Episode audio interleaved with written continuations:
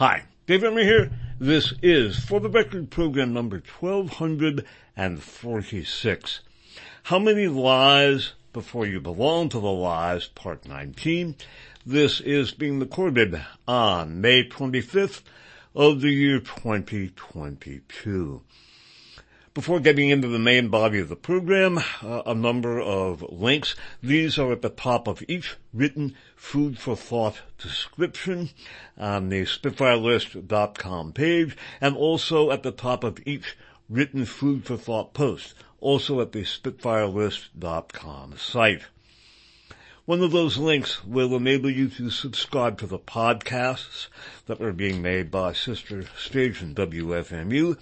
So if podcasts are the best way for you to consume the program, and that is increasingly the case in uh, our media landscape, of 2022, then again, sister station WFMU is podcasting for the record. They're also archiving uh, the audio files on MP3 for the FTR shows.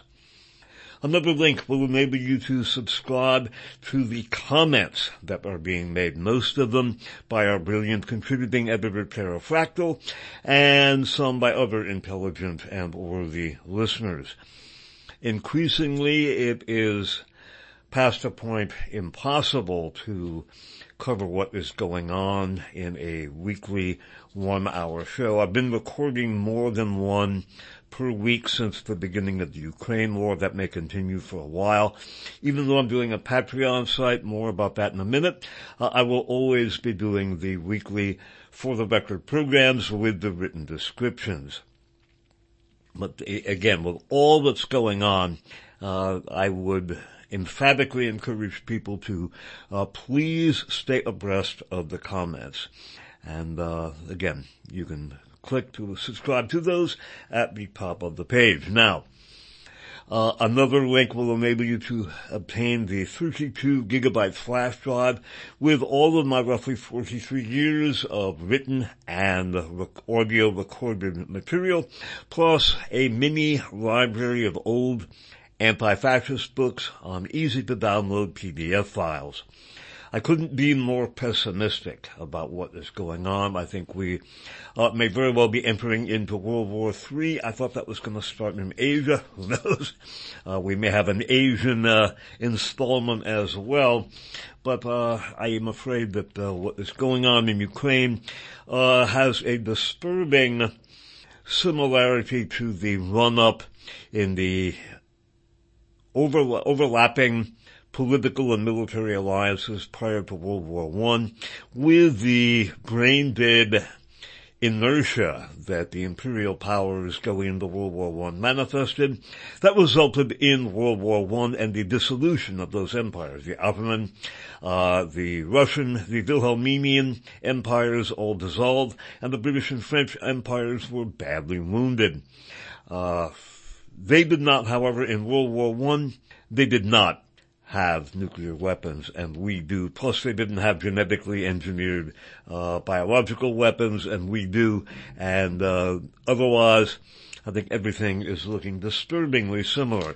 I think as sentient beings, and I think this will seem perhaps very corny as well as self-righteous as hell, I think people have a responsibility to preserve the record of what happened, what went wrong, because uh, if there's any humanity that survives to the future, I think you, as sentient beings, have a responsibility to try to preserve the record and pass it on to them. And there is no better entity to preserve that record than that 32 gigabyte flash drive, which is available for a very nominal sum. I get no money whatsoever from that. That sum is tax deductible, by the way.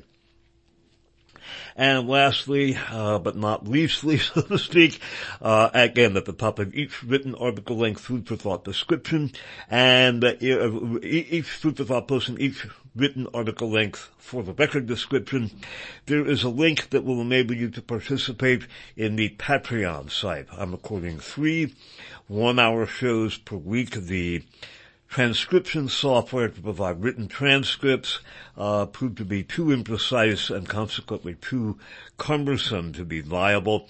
Uh, instead, every other week, I'm going to be doing a Zoom Q&A session. Those should be up within a couple of, you know, those will be launched within a couple of months. Uh, I'm an old fat, as they would say in Boston. So mastering the new technology is uh, taking some time, but that will be going up, uh, presently. So every other week, uh, you will be able to participate in a Q&A session via Zoom. And also I'm uh, going to be writing some articles, regular uh, essay type articles with footnotes, etc. And those will be available as well. The Patreon site is working out well just this past week. I recorded a, a show about uh, Peyton Gendron and the Azov Battalion and the various manifestations on that alleged Buffalo Shooters uh, website and manifesto. We talked about school shootings as well. And lo and behold, did that turn out to be uh, timely with what just took place in South Texas. Um, uh, we'll see, maybe uh, time permitting, we can ruminate about that briefly. But anyway, the Patreon site, in addition to the comments made mostly by Pterrafractyl, will enable you to keep up with what was going on in a much more effective way than I can possibly do in a weekly one hour program. Now, to the subject material at hand. The title of the broadcasts, the series, How Many Lies Before You Belong to the Lies, comes from the 1976 Heartland, that's the title autobiography of the late brilliant political comedian Mort Sahl. Um, let's all observe how many lies before you belong to the lies. In other words, how many lies can you allow yourself to believe before you belong to the lies? And uh, as we slide inexorably to what I'm afraid will be World War III. That is a very important question. Mort Sahl not incidentally was one of Jim Garrison's investigators in his uh, inquiry and investigation of President Kennedy's assassination, uh, an investigation that has been vindicated by time.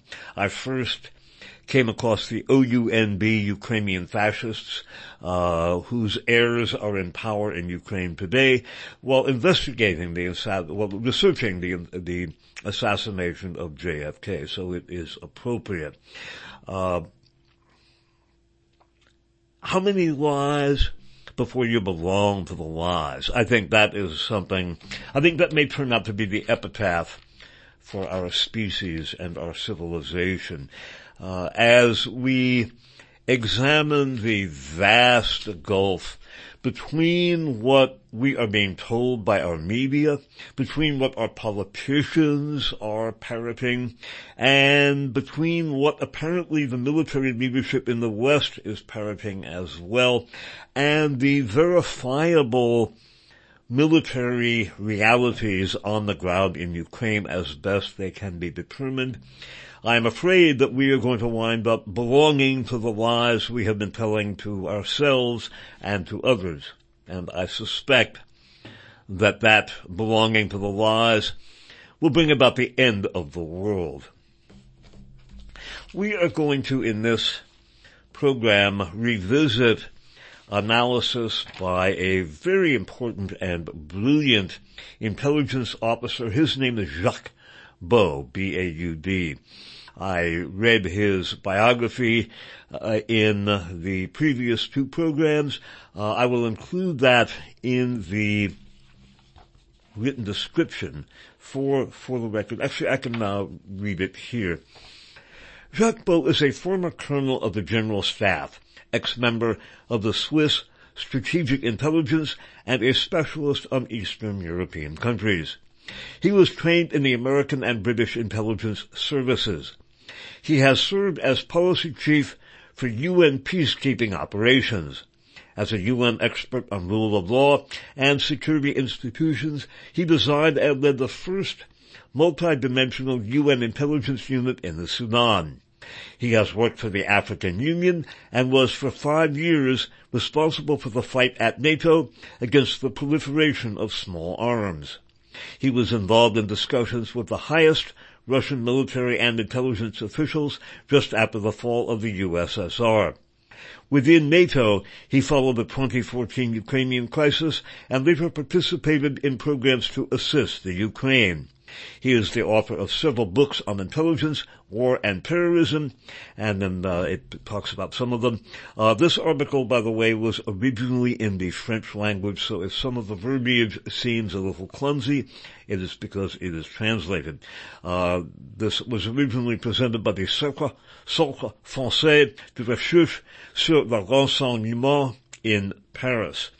Now, this article was uh, was basically uh, it's titled The Military Situation in Ukraine, an update by Jacques Baud. It is uh, dated April 11th of 2022. It was published by the magazine The Postil. Uh, there is a link uh, in the description that would be published for the, for the record 1246. A caveat about the Postil, they publicize a lot of information that I would describe as fascist or proto-fascist. Uh, I can't say how representative that is of the magazine's overall editorial presentation, but I would offer an emphatic caveat with a capital E and a capital C about the Postil magazine. That having been said, I think we all owe the Postil a huge debt of gratitude for publishing this information. Uh, in our next program, perhaps if we have time, we can begin the article in this one. Uh, the Postil did an interview with Jacques Baud on May 1st, and there is more information in there about his his CD. Uh, Jacques Baud was actually involved. He, he, although a Swiss intelligence officer, he was trained, again, by British and U.S. intelligence, among others, and was involved with the attempts at reconstructing the Ukrainian military post Maidan. And so his is an expert uh, perspective, and uh, he uh, presents us with his analysis of what is actually going on on the ground. Uh, not only is Ukraine not winning, it does not appear that they have any realistic possibility of winning. Uh, that having been said, uh, I think the possibilities of escalation, perhaps incrementally, are enormous. There has been a lot of internet chatter, mostly on pro-Russian websites, of the possibility of Polish troops actually moving into Ukraine, and there are also allegations, mostly on uh, pro-Russian websites, of President Zelensky and President Duda of Poland having worked out an agreement for what amounts to extraterritoriality. Uh, if in fact Polish combatants move into the struggle in Ukraine, that might very well be seen as a manifestation of the intermarium continuity that we discussed in for the record programs 1098, 1099, um, excuse me, uh, no, 1098, 1099, uh, 1100, 1101. Uh, the Azov organizations, their military units, have been organizing a recapitulation of the intermarium relationship. That was an, a Polish-based anti-Russian and anti-Soviet intelligence network. Uh, many of the elements of that were absorbed into the uh, Nazi intelligence in World War II and then jumped to the Gehlen organization. If Polish units become involved in Ukraine, that may very well be a manifestation of the intermarium continuity. It will also facilitate the transfer of sophisticated Western arms to Ukraine, and uh, this is again part of the effort at bleeding Russia or weakening Russia, which in turn, as I have said, I think is part of uh, what the Ukrainian operation is, which is a European iteration of the Afghan gambit. This is an attempt at regime change in Moscow through a combination of military attrition and economic pressure. It does not appear that the estimates uh, of what is going on on the ground that are either being presented by our politicians or by our media uh, have anything to do with reality. In the update that I'm about to read, Jacques points out the fundamental schism between what can be determined as an intelligence officer or as a valuable intelligence agency and what is going on. Because what appears to be happening is that our politicians and our media and our military quote experts unquote are presenting certainly us and very possibly themselves with what they want to believe is happening, not what is happening. And I believe that uh, as they find themselves belonging to the lies that they are clearly telling, uh, they may find that the policies that they are crafting also belong to those lies, and this may end up with a nuclear war. At any rate, from the Postil magazine of April 11th, 2022, the military situation in the Ukraine, an update by Jacques Baud, first name capital J-A-C-Q-U-E-S, uh, last name capital B-A-U-D. The operational situation. As of March 25th, 2022, our analysis of the situation confirms the observations and conclusions made in mid-March.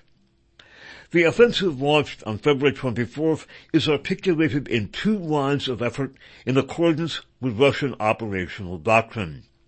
One, a main effort directed toward the south of the country in the Donbass region and along the Azov Sea coast. As the doctrine states, the main objectives are the neutralization of the Ukrainian armed forces, the objective of quote demilitarization unquote, and the neutralization of ultranationalist paramilitary militias in the cities of Kharkov and Mariupol, the objective of denazification. This primary push is being led by a coalition of forces through Kharkov and Crimea are Russian forces from the Southern Military District. In the center are militia forces from the Donetsk and Lugansk republics. The Chechen National Guard is contributing with engagement in the urban area of Mariupol. Two, and this, in this, uh, Jacques Baud reiterates that the Russian move on Kiev was not an attempt at capturing Kiev, but rather at fixing or pinning down Ukrainian and Western forces to prevent them from engaging in the primary Russian thrust, which was to cut off the bulk of the Ukrainian military who were massed for an assault on the uh, Russian-speaking East. Uh, the setbacks that uh, Russia clearly experienced in that uh, drive on Kiev, which, which was a diversion not uh, something that was seriously attempting at capturing Kiev. The setbacks that they experienced notwithstanding, uh, it looks like the West bit on that wholeheartedly, and the Russian military effort was altogether successful in encircling and basically cutting off the bulk of the Ukrainian military, or uh, much of it anyway, in the eastern part of Ukraine. They are now encircled in what is known as a cauldron and are being systematically destroyed. Uh, what we are being told notwithstanding. Again, I think the dangers here of the political and military leadership and the altogether compliant media lapdogs that are merely at this point an extension of them, not only in the U.S., but the West in general, they are telling us a lie, and I think they're telling themselves the lie, and that is incredibly dangerous, because I don't see them admitting, you know what, we screwed up, and damn, that was an expensive screw up, but you know, the Russians won and gee whiz. I don't think they are going to admit defeat, nor are they going to admit that they made a mistake. I think they will continue to escalate, and I think this is very likely to result in uh, something like World War One, except they didn't have nukes, and we do. Uh, part two of the analysis here.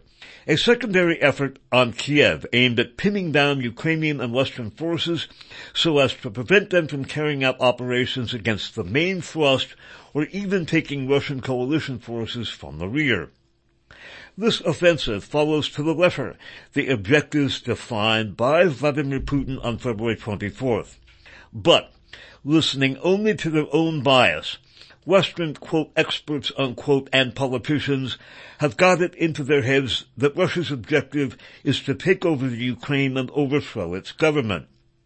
Applying a very Western logic, they see Kiev as the, quote, center of gravity, unquote, or Schwerpunkt of Ukrainian forces.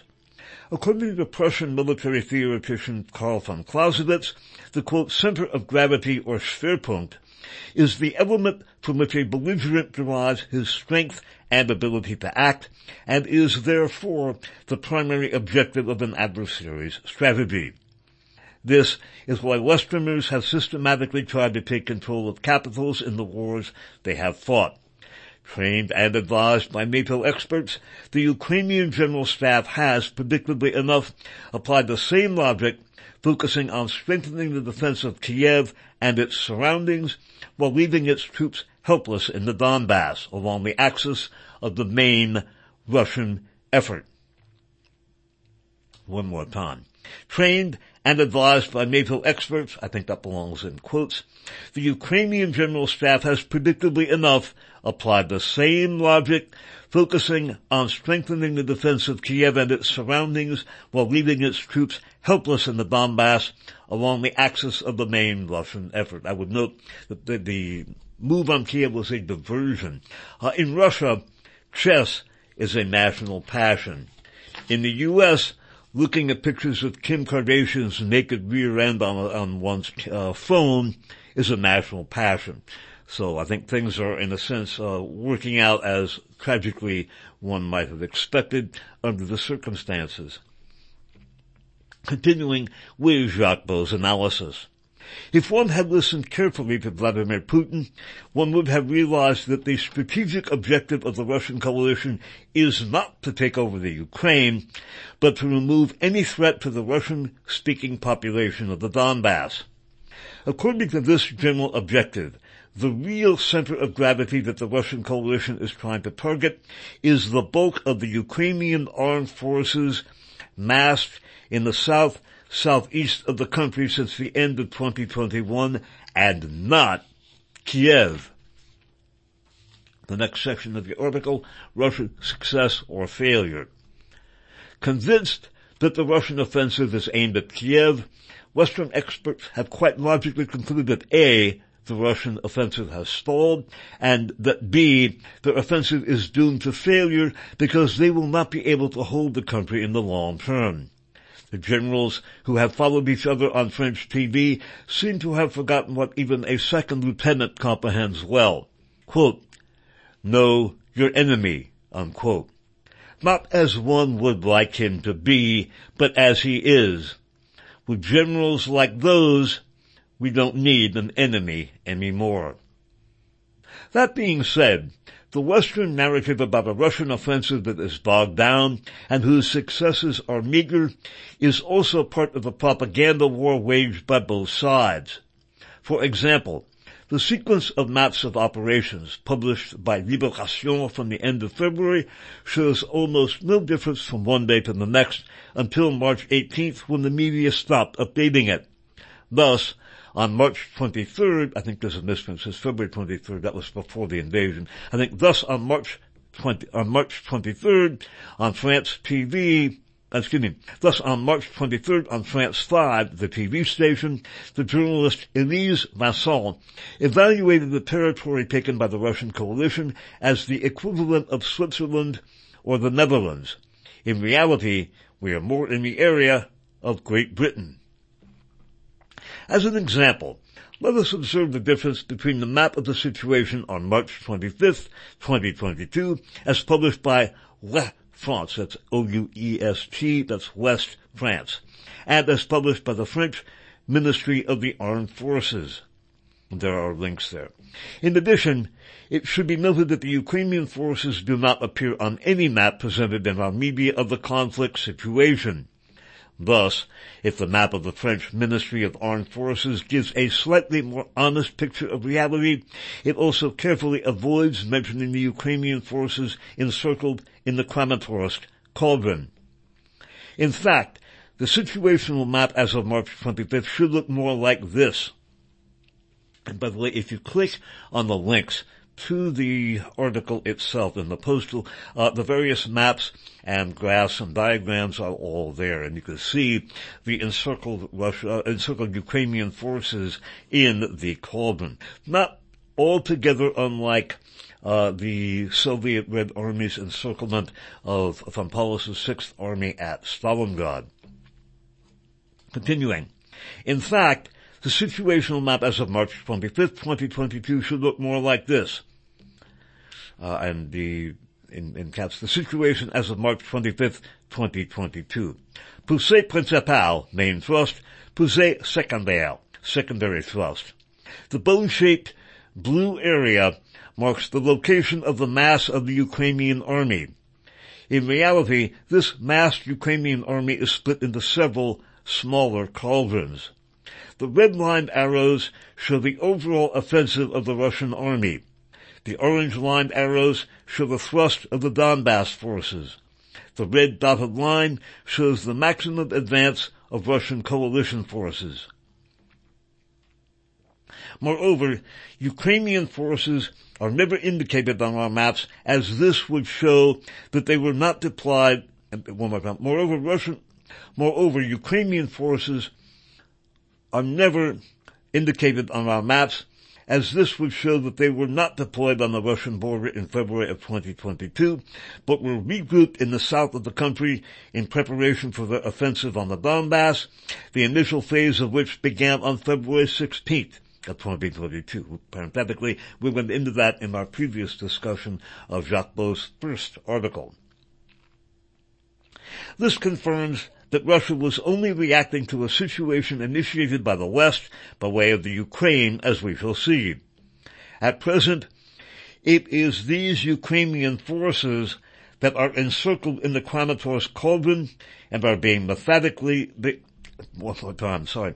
At present, it is these forces that are encircled in the Kramatorsk cauldron and are being methodically fragmented and neutralized little by little in an incremental way by the Russian coalition. The vagueness maintained in the West about the situation of the Ukrainian forces has other effects. First, it maintains the illusion of a possible Ukrainian victory. Thus, instead of encouraging a negotiation process, the West seeks to prolong the war. This is what the European Union and some of its member countries have sent weapons and are encouraging the civilian population and volunteers of all kinds to go and fight, often without training and without any real command structure, with deadly consequences, because the U.S. is doing the same thing. Continuing. We know that in a conflict, each party tends to inform in order to give a favorable image of its actions. However, the image we have of the situation and of the Ukrainian forces is based exclusively on data provided by Kiev. It masks the profound deficiencies of the Ukrainian leadership, even though that leadership was trained and advised by NATO military. Thus, military logic would have the forces caught in the Kramatorsk cauldron withdraw to a line at the Dnieper River, for example, in order to regroup and conduct a counter-offensive. But they were forbidden to withdraw by President Zelensky. Even back in 2014 and 2015, a close examination of the operations showed that the Ukrainians were applying Western-style schemes totally unsuited to the circumstances and in the face of a more imaginative, more flexible opponent who possessed lighter leadership structures, it is the same phenomenon today. in the end, the partial view of the battlefield given us by our media, in the end, the partial view of the battlefield given to us by our media has made it impossible for the West to help the Ukrainian general staff make the right decisions. And it has led the West to believe that the obvious strategic objective is Kiev, that quote, demilitarization unquote is aimed at the Ukraine's membership in NATO, and that quote, denazification unquote is aimed at the Ukraine's membership, and that denazification is aimed at toppling Zelensky. This legend was fueled by Vladimir Putin's appeal to the Ukrainian military to disobey, which was interpreted with great imagination and bias as a call to overthrow the government. However, this appeal was aimed at the Ukrainian forces deployed in the Donbass to surrender without fighting. The Western interpretation caused the Ukrainian government to misjudge Russian objectives and misuse its potential of winning. You don't win a war with bias, you lose it. And that is what is happening. Thus, the Russian coalition was never, quote, on the run, unquote, or quote, stopped, unquote, by heroic resistance. It simply did not attack where it was expected. We did not want to listen to what Vladimir Putin had explained to us very clearly. This is why the West has thus become, voila nola, the main architect of the Ukrainian defeat that is taking shape. Paradoxically, it is probably because of our self-proclaimed, quote, experts, unquote, and recreational strategists on our television sets that the Ukraine is in this situation today. the next situation, the, the next section rather, the conduct of battle. As for the course of operations, the analyses presented in our media most often come from politicians or so-called military experts who relay Ukrainian propaganda. One more time, because this is crucial. As for the course of operations, the analyses presented in our media come most often from politicians or so-called military experts who rely one more time, sorry about that.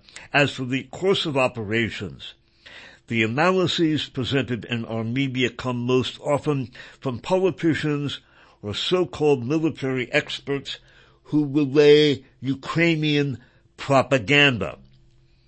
Let's be clear. A war, whatever else it is, is drama. The problem here is that our strategists in neckties are clearly trying to over-dramatize the situation in order to exclude any negotiated solution. This development, however, is prompting some Western military personnel to speak out and offer a more nuanced judgment. Thus, in Newsweek, an analyst from the Defense Intelligence Agency, or DIA, the American equivalent of the Direction du Renseignement Militaire, or DRM in France, noted that, quote, in 24 days of conflict, Russia carried out some 1,400 strikes and launched nearly a thousand missiles. By way of comparison, the U.S. carried out more strikes and launched more missiles in the first day of the Iraq War in 2003. By the way, we uh, read that article uh, in a previous program. While the West likes to soften up, unquote, the battlefield with intensive and prolonged strikes before sending in ground troops, the Russians prefer a less destructive but more troop-intensive approach. On France 5, the journalist Mélanie Perdon presented the death of Russian generals on the battlefield as proof of the destabilization of the Russian army. But this is a profound misunderstanding of the traditions and modes of operation of the Russian army. Whereas in the West, commanders tend to lead from the rear, their Russian counterparts tend to lead from the front. In the West they say, forward. In Russia they say, follow me. This explains the high losses in the upper echelons of command already observed in Afghanistan, but it also tells of the much more rigorous selection of staff personnel than in the West. Furthermore, the DIA analyst noted that, quote, the vast majority of the airstrikes are over the battlefield, with Russian aircraft providing close air support to ground forces. The remainder, less than 20% according to U.S. experts, has been aimed at military airfields, barracks, and supporting depots. Thus, the phrase indiscriminate bombing that is devastating cities and killing everyone, unquote, echoed by the Western media, seems to contradict the U.S. intelligence expert who said, quote, If we merely convince ourselves that Russia is bombing indiscriminately or that it is failing to inflict more harm because its personnel are not up to the task or because it is technically inept, then we are not seeing the real conflict, unquote. In other words, how many lies before you belong to the lies? Continuing. In fact, Russian operations differ fundamentally from the Western concept of the same. The West's obsession with having no fatalities in their own forces leads them to operations that are primarily in the form of very lethal airstrikes. Ground force troops only intervene when everything has been destroyed. This is why in Afghanistan or in the Sahel, Westerners killed more civilians than terrorists did. This is why Western countries engaged in Afghanistan, the Middle East, and North Africa no longer publish the number of civilian casualties caused by their strikes. In fact, Europeans engaged in regions that only marginally affect their national security, such as the Estonians in the Sahel, go there just, quote, to get their feet wet, unquote. in the Ukraine, the situation is very different. One only has to look at a map of linguistic zones to see that the Russian coalition operates almost exclusively in the Russian-speaking zone, thus among populations that are generally favorable to it. This also explains the statements of the U.S. Air Force officer, quote, I know that the news keeps repeating that Putin is targeting civilians, but there is no evidence that Russia is intentionally doing so. Unquote. Conversely, it is for the same reason but in a different way that the Ukraine has deployed its ultranationalist paramilitary fighters in major cities such as Mariupol or Kharkov without emotional or cultural ties to the local population. These militias can fight even at the cost of heavy civilian casualties the atrocities that are currently being uncovered remain hidden by the French-speaking media for fear of losing support for the Ukraine, as noted by the media close to the Republicans in the U.S. Parenthetically, we're not being told about that either. More later. After, quote, decapitation strikes in the first minutes of the offensive, the Russian operational strategy was to bypass the urban centers and to envelop the Ukrainian army pinned down, unquote, by the forces of the Donbass republics. It is important to remember that the quote, decapitation, unquote, is not intended to annihilate the general staff or the government as our quote, experts, unquote, tend to understand it, but to sunder the leadership structures so as to prevent the coordinated maneuver of forces. On the contrary, the aim is to preserve the leadership structures themselves in order to be able to negotiate a way out of the crisis. On March 25th, 2022, after having sealed the cauldron of Kramatorsk, which denied any possibility of retreat to the Ukrainians, and having taken most of the cities of Kharkov and Mariupol, Russia has practically fulfilled its objectives all that remains is to concentrate its efforts on reducing the pockets of resistance. Thus, contrary to what the Western press has claimed, this is not a reorientation or a resizing of its offensive, but the methodical implementation of the objectives announced on February 24th. The next section, the role of the volunteers. A particularly disturbing aspect of this conflict is the attitude of European governments that allow or encourage their citizens to go and fight in the Ukraine. Volodymyr Zelensky's call to join the International Legion for the Territorial Defense of Ukraine, which he recently created, has been greeted with enthusiasm by European countries.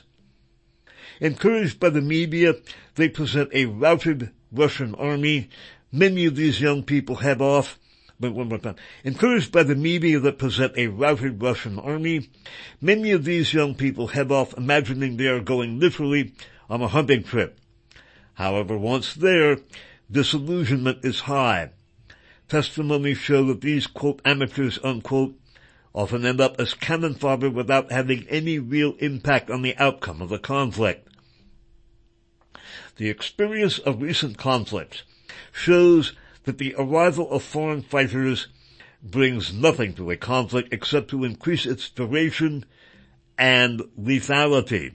I would add that may very well be exactly what the goal in the West is, again, to weaken or bleed Russia, which in combination with economic pressure is designed at regime change in Moscow. Continuing.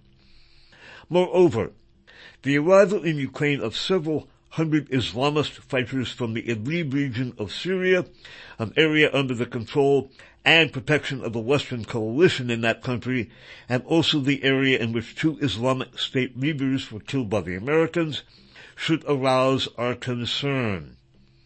Indeed, the weapons we are very liberally supplying to the Ukraine are already partly in the hands of criminal individuals and organizations and are already beginning to pose a security problem for the authorities in Kiev.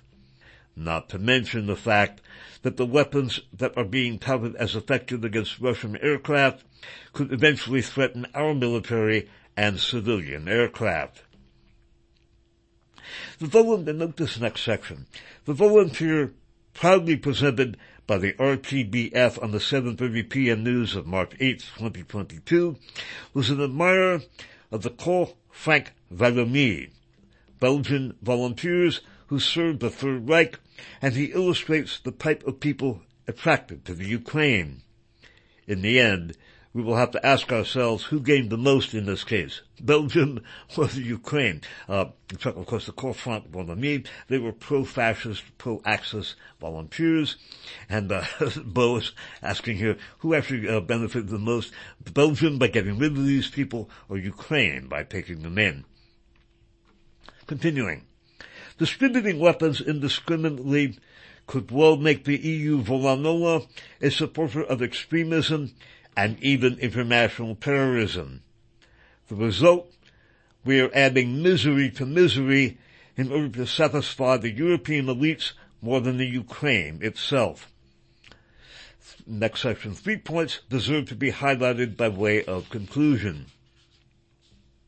One, Western intelligence ignored by policymakers. Military documents found in Ukrainian headquarters in the south of the country confirmed that the Ukraine was preparing to attack the Donbass and that the firing observed by OSCE observers as early as February 16th heralded an imminent outbreak in days or weeks. Here, some introspection is necessary for the West. Either its intelligence services did not see what was happening and they are thus very bad, or the political decision makers chose not to listen to them. We know that Russian intelligence services have far superior analytical capabilities than their Western counterparts. We also know that the American and German intelligence services had very well understood the situation since the end of 2021 and knew that Ukraine was preparing to attack the Donbass. Uh, parenthetically, in March of 2021, uh, Zelensky gave the Ukrainian forces uh, the directive to retake, unquote, Crimea, as we looked at in uh, our program a couple of weeks ago. Continuing, this allows us to deduce that the American and European political leaders deliberately pushed the Ukraine into a conflict that they knew was lost in advance for the sole purpose of dealing a political blow to Russia. The reason Zelensky did not deploy his forces to the Russian border and repeatedly stated that his large neighbor would not attack him was presumably because he thought he was relying on Western deterrence. That is what he told CNN on March 20th. He was clearly told that the Ukraine would not be part of NATO, but that publicly they would say the opposite the Ukraine was thus instrumentalized to affect Russia. The objective was the closure of the North Stream 2 gas pipeline announced on February 8th by Joe Biden during a visit of Olaf Scholz of Germany and which was followed by a barrage of sanctions. Two, broken diplomacy. Clearly, since the end of 2021, no effort has been made by the West to reactivate the Minsk agreements, as evidenced by the reports of visits and telephone conversations, notably between Emmanuel Macron and Vladimir Putin. However, France, as guarantor of the Minsk agreements and as a permanent member of the United Nations Security Council, has not respected its commitments, which has led to the situation that the Ukraine is experiencing today. There is even a feeling that the West has sought to add fuel to the fire since 2014. Thus, Vladimir Putin's placing of nuclear forces on alert on February 27th was presented by our media and politicians as an irrational act or blackmail. Notice what Baud adds next. What is forgotten in the West is that it followed, that is to say, uh, Putin's placing of nuclear forces on alert on February 27th. What is forgotten is that it followed the thinly veiled threat made by Jean-Yves Le Drian, D-R-I-A-N, three days earlier that NATO could use nuclear weapons. Well, my friend, because we've heard nothing about this. We're told, you know, Putin's a madman, he's irrational, and that's why he places nuclear forces on alert. this, this, this exemplifies the value of Baud's analysis, and it also exemplifies the lies we're being told. Of course, the question is, how many lies before you belong to the lies? This last uh, paragraph again.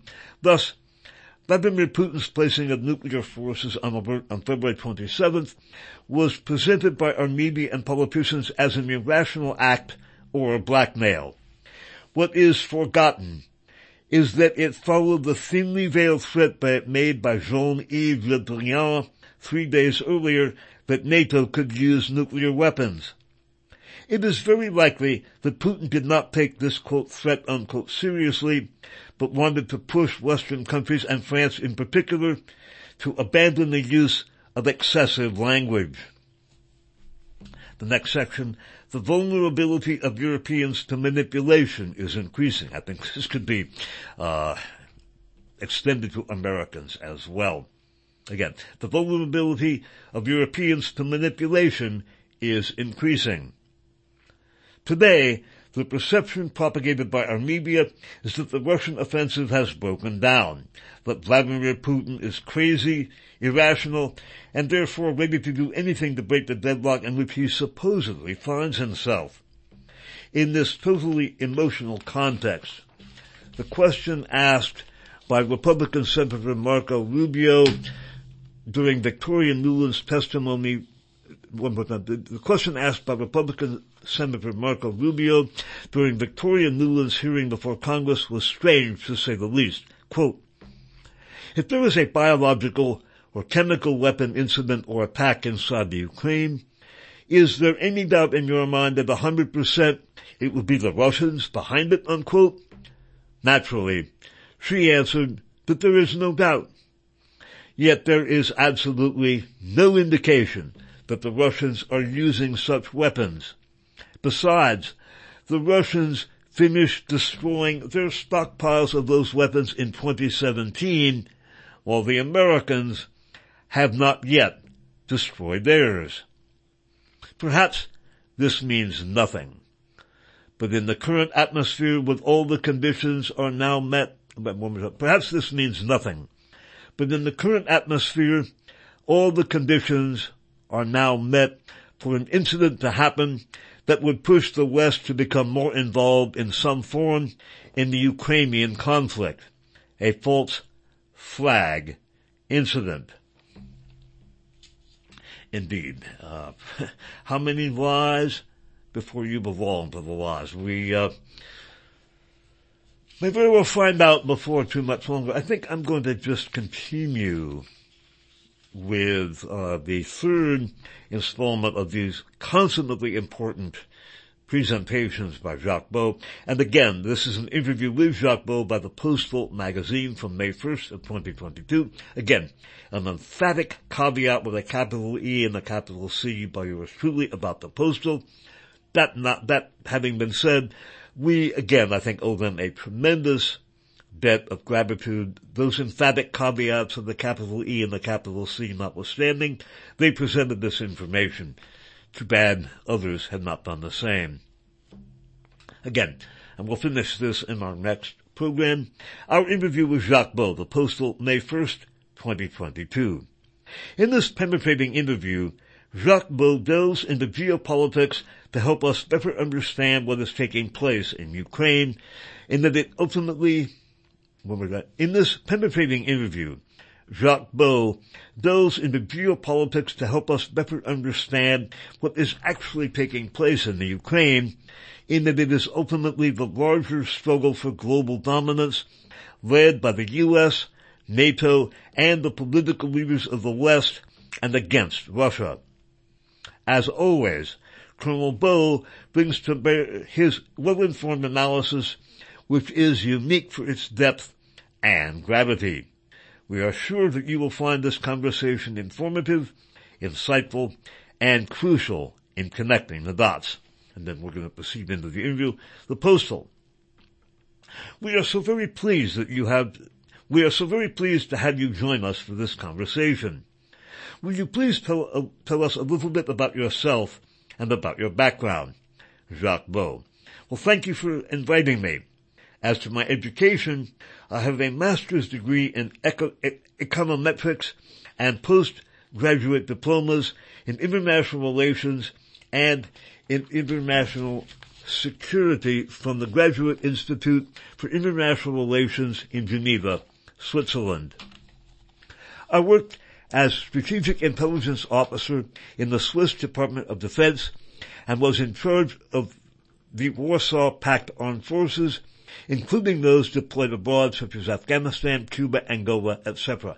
By this he means, of course, in charge with uh, the intelligence developing of information on the same. Uh, he wasn't in charge of uh, Warsaw Pact forces. He is a Swiss and NATO intelligence officer. One more time. I worked as Strategic Intelligence Officer in the Swiss Department of Defense and was in charge of the Warsaw Pact armed forces, including those deployed abroad such as Afghanistan, Cuba, Angola, etc. I attended intelligence training in the UK and the US. Just after the end of the Cold War, I headed for a few years a unit in the Swiss Defense Research and Procurement Agency. During the Rwanda War, because of my military and intelligence background, I was sent to the Democratic Republic of Congo as security advisor to prevent ethnic cleansing in the Rwanda refugee camps, in the Rwandan refugee camps. During my time in the intelligence service, I was in touch with the Afghan resistance movement of Ahmed Shah Massoud, and I wrote a small handbook to help Afghans in demining and neutralizing Soviet bombers. In the mid-1990s, the struggle against anti-personnel mines became a foreign policy priority of Switzerland. I proposed to create a center that would collect information about landmines and demining technologies for the UN. This led to the creation of the Geneva International Center for Humanitarian Demining in Geneva. I was later offered to head the policy and doctrine unit of the UN Department of Peacekeeping Operations. After two years in New York, I went to Nairobi to perform a similar job for the African Union. Then, I was assigned to NATO to counter the proliferation of small arms. Switzerland is not a member of the NATO alliance, but this particular position had been negotiated as a Swiss contribution to the Partnership for Peace with NATO.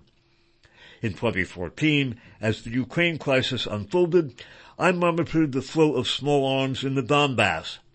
Later, in the same year, I was involved in a NATO program to assist the Ukrainian armed forces in restoring their capacities and improving personnel management with the aim of restoring trust in them. The Postil. You have written two insightful articles about the current conflict in the Ukraine, which we have had the great privilege to translate and publish here and here. And there are links obviously there. Was there, was there a particular event or an instance which led you to formulate this much needed perspective? Jacques Baud. As a strategic intelligence officer, I have always advocated providing to the military, as a strategic intelligence officer, I always advocated providing to the political or military decision makers the most accurate and most objective intelligence. This is the kind of job where you need to keep your prejudice and your feelings to yourself in order to come up with an intelligence that reflects as much as possible the reality on the ground rather than your own emotions or beliefs. I also assume that in a modern democratic state decision must be fact-based. This is the difference with autocratic political systems where decision making is ideology based, such as in the Marxist states, or religion based, such as in the French pre-revolutionary monarchy. Thanks to my various assignments, I was able to have an insider view in most recent conflicts, such as Afghanistan, Iraq, Libya, Sudan, Syria, and of course, Ukraine. The main common aspect between all these conflicts is that we tend to have a totally distorted understanding of them. We do not understand our enemies, their rationale, their way of thinking, and their real objectives. Hence, we are not even able to articulate sound strategies to fight them. This is especially true with Russia. Most people, including the top brass, tend to confuse Russia, unquote, and USSR, unquote. As I was in NATO, I could hardly find someone who could explain what Russia's vision of the world is, or even its political doctrine. Uh, lots of people think Vladimir Putin is a communist. We like to call him a dictator, but we have a hard time to explain what we mean by that. As examples, people come up invariably with the assassination of such and such a journalist or former FSB or GRU agents, although the evidence is extremely debatable. In other words, even if it is true, we are not able to articulate exactly the nature of the problem. As a result, we tend to portray the enemy as we wished him to be rather than as he actually is. This is the ultimate recipe for failure. This explains why after five years spent within NATO, I am more concerned about Western strategic and military capabilities than before. In 2014, during the Maidan Revolution in Kiev, I was in NATO in Brussels. I noticed that people didn't assess the situation as it was, but as they wished it would be. This is exactly what Sun Tzu, what Sun Tzu describes as the first step towards failure. In fact, it appeared clear to me that nobody in NATO had the slightest interest in Ukraine. The main goal was to destabilize Russia. Indeed, and we will be continuing with this uh, interview, uh, overlapping with what we have already read uh, in uh, our next program. I'm getting that uh, most people in NATO don't even know the difference between the USSR and NATO.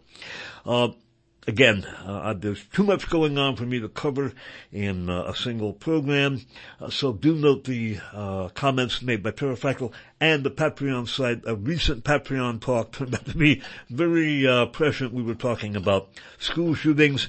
Just witness what took place in Texas and uh, perhaps we'll have more to say about that uh, down the line. We talked about what took place in Buffalo in our last program. However, we are all out of time. This concludes for the record program number 1246. How many lies before you belong to the lies, part 19.